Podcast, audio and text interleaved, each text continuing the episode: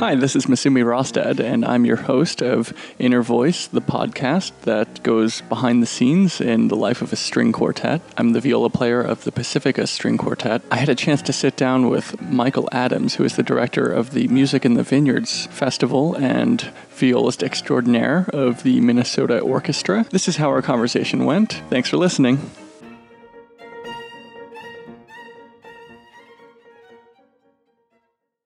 Michael, can you tell us where we are? Besides Starbucks, We're sitting in at a Starbucks in Napa, California. this is wine country. And can you tell us why we're here?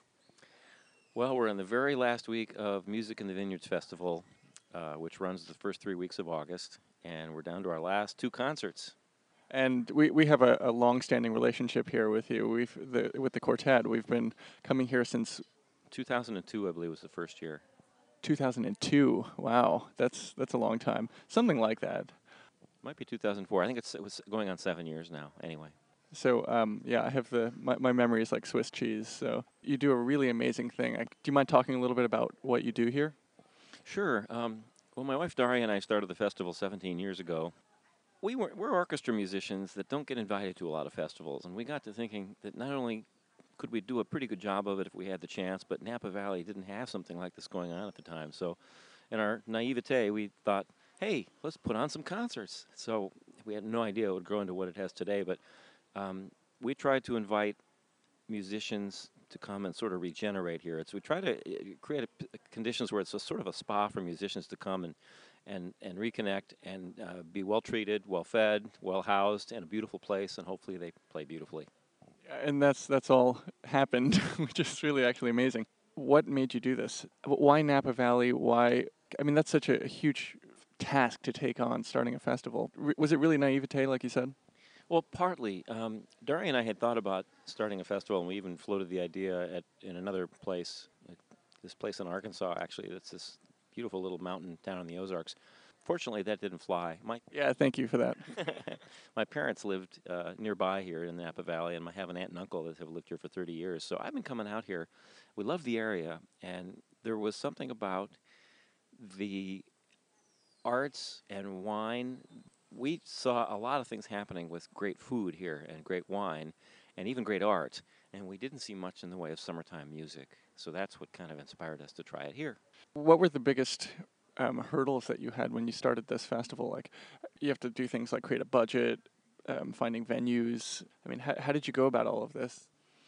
Well, we were very lucky. Our founding executive director happened to be my mother, who was in arts administration professionally, and she kind of worked without a salary for three or four years, which gave us an artificially low uh, expenses and overhead. So without that, I'm not sure we could have done this because living in Minnesota during the year, it would be impossible for Daria and I to do this without some ears and eyes on the ground here. But she was amazing at starting the festival and getting it on firm footing. And it was year two bef- before we put together a board of directors of sympathetic souls that were willing to support us. And the hardest single thing, honestly, was finding venues the first year or two. We didn't know that the county has obstacles for issuing permits for public events. And we thought we'd eventually find like one home, one one winery that would be just the perfect place, and we'd shop around for a few years till we found that.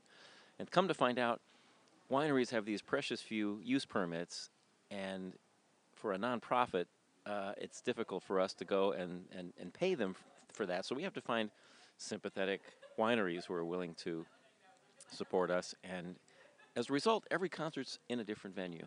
Napa Valley is, is really kind of a remarkable place. I think the first time I set my eyes uh, on this place, it was just love at first sight because it's it's this gorgeous valley lined with vineyard after vineyard after vineyard, and they're so beautifully manicured, and yet there's this wonderful natural sense about the place too.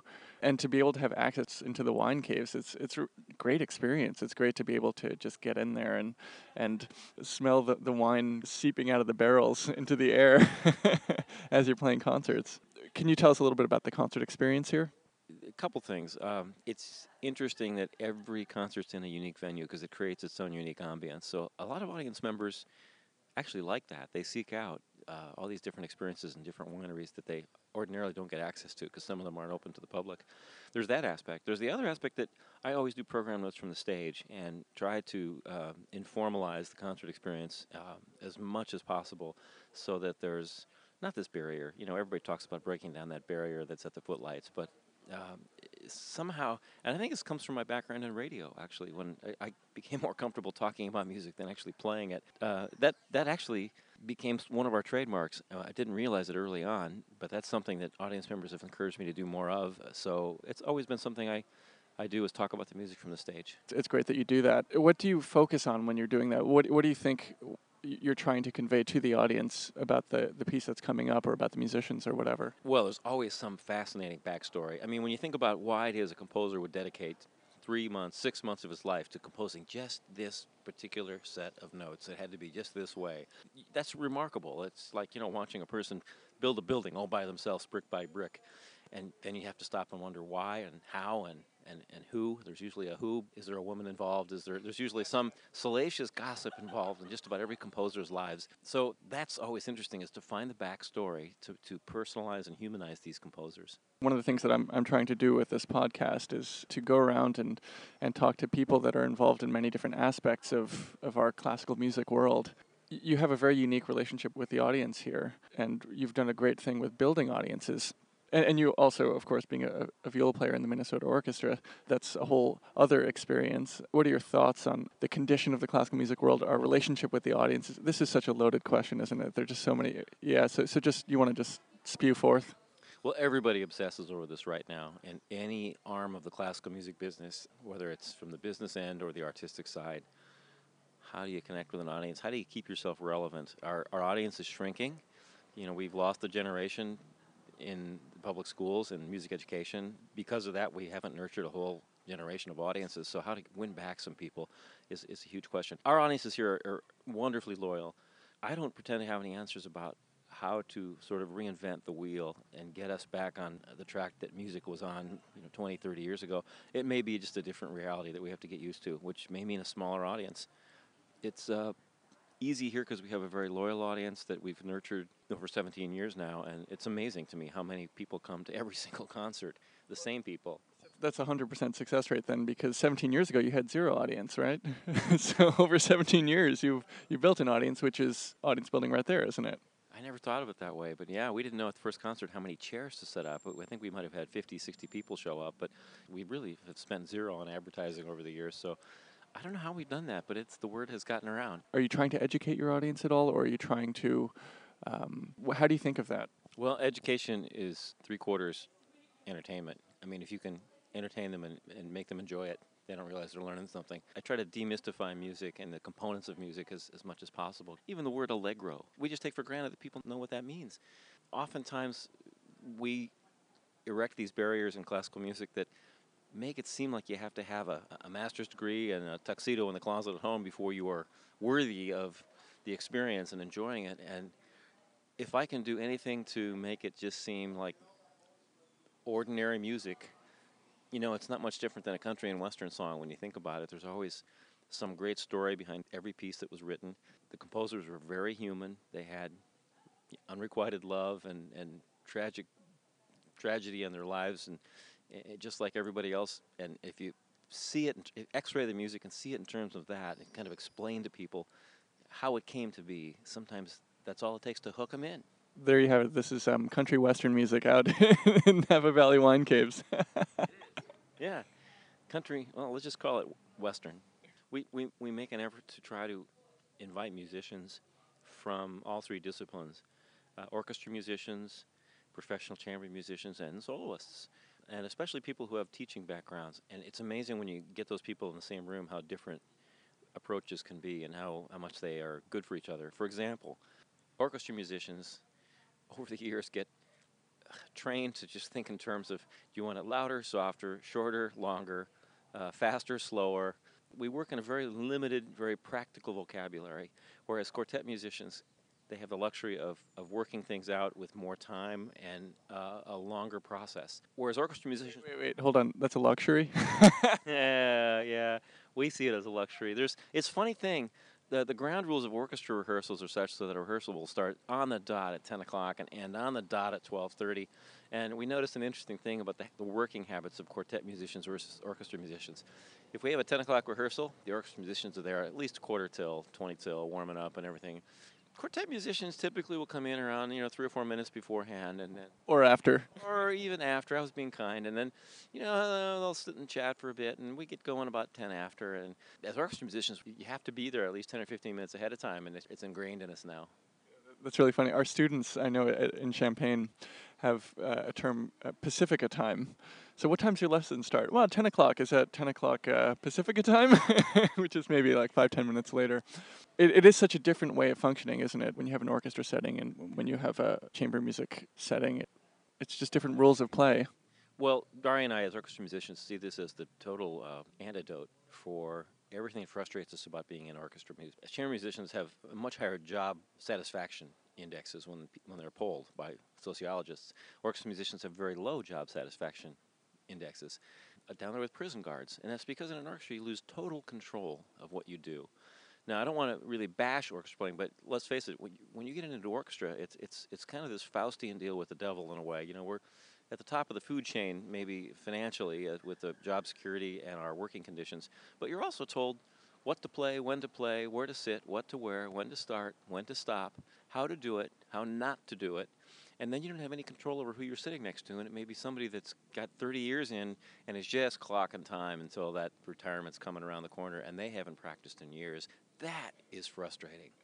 Before we go into a total unadulterated rant, is that how you feel, or is that is that um, just sort of an accumulated series of, of little complaints? that's pretty much reality for life in an orchestra. Now, there's many wonderful things about it. I mean, frankly, you know, 60% of what we do, we crank out a lot of product for which there's a lot of demand for just, you know, nominal daily product. And the remaining 40% can be just bliss when we get a great conductor, a great program to play, all the planets align. It, it can be just wonderful. The repertoire is fantastic. But on the other hand, it's not a democracy, and you don't get much voice, uh, much of a voice in, in how things are done. To come to a chamber music festival and get involved in a more democratic process of music making is incredibly satisfying after having to sit in an orchestra for 11 months of the year. That's really funny because you, you also have worked it out. Then you've got a, a kind of like a, a a tripartite role in that you are playing in the orchestra, and then you are running a festival, and you're playing in it too. so it's it's like you get you get to see all sides of it, right? we do, and Dari and I make a joke. Well, years ago we thought we're doing a really good job with our festival and bringing the level of it up if we someday become the worst players at our own festival, and we're almost there. No, no, no, not at all. I think what's really great about coming out here and playing with with everybody is that everyone is enthused to be playing together. The concerts here are great. This is a total success. So congratulations. You, w- thank you. And and one of our principles is to avoid being a brown and serve festival, which is What? brown and serve music making, which is what a lot of festivals do. When I mean, literally, they, they'll have these you know all star musicians kind of parachute into town one day and they have a rehearsal or two on a program that they all know, but they kind of slap together and they go out on stage and they do you know incredible job. It's a incredible reading, but it's brown and serve music making, and we try to make people aware that we we want this to be a relaxed yet serious working environment where, where professionals come to connect. So we try to schedule plenty of rehearsal time.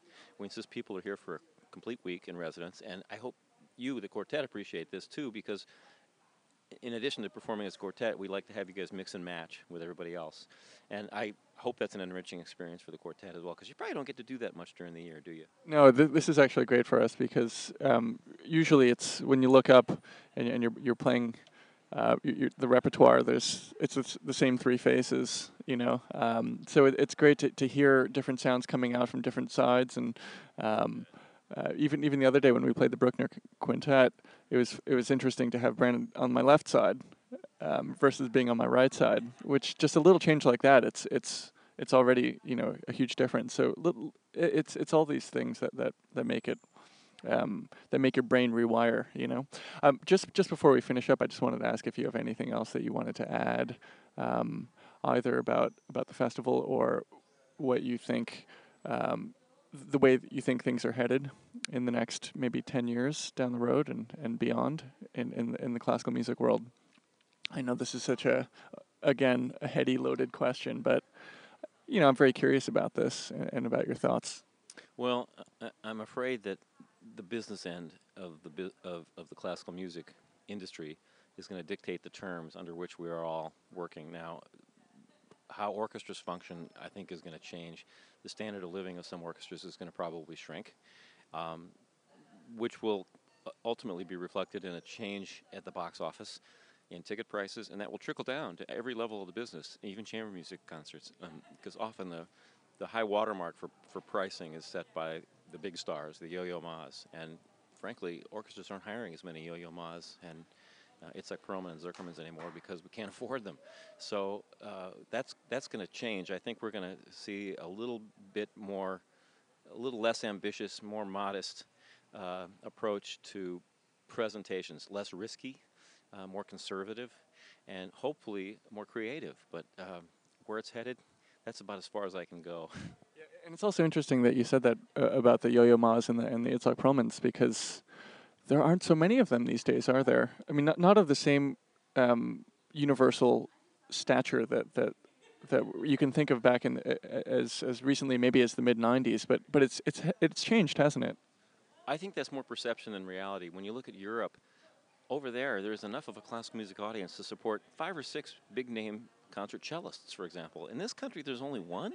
Now that that can't be. Now there's of course on the B level, you know, maybe a half a dozen that are making a pretty decent living over here, but that's just not right. Now that that's partly the media's fault for for glorifying and almost deifying the chosen few. The you know it used to be the Pavarottis and the Perlmans and the, the like, and it's just sad that this country can't support more than three or four top name violinists and you know one or two cellists.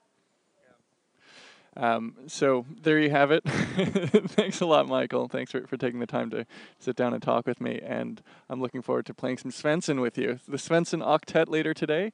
And um, yeah, whose idea was that to program? well, we, we played it earlier in Ireland. I do you like the piece? It's one of those pieces that's worth doing once every dozen years or so, like the Bruckner String Quintet. Yeah, I've enjoyed doing it.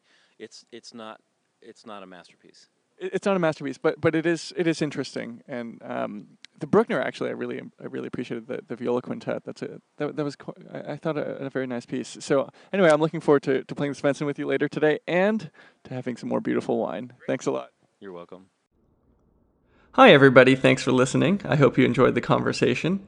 If you have any comments, I would love to hear them. So drop me an email at innervoicepodcast at yahoo.com. That's all one word, Inner Voice Podcast at yahoo.com. Goodbye.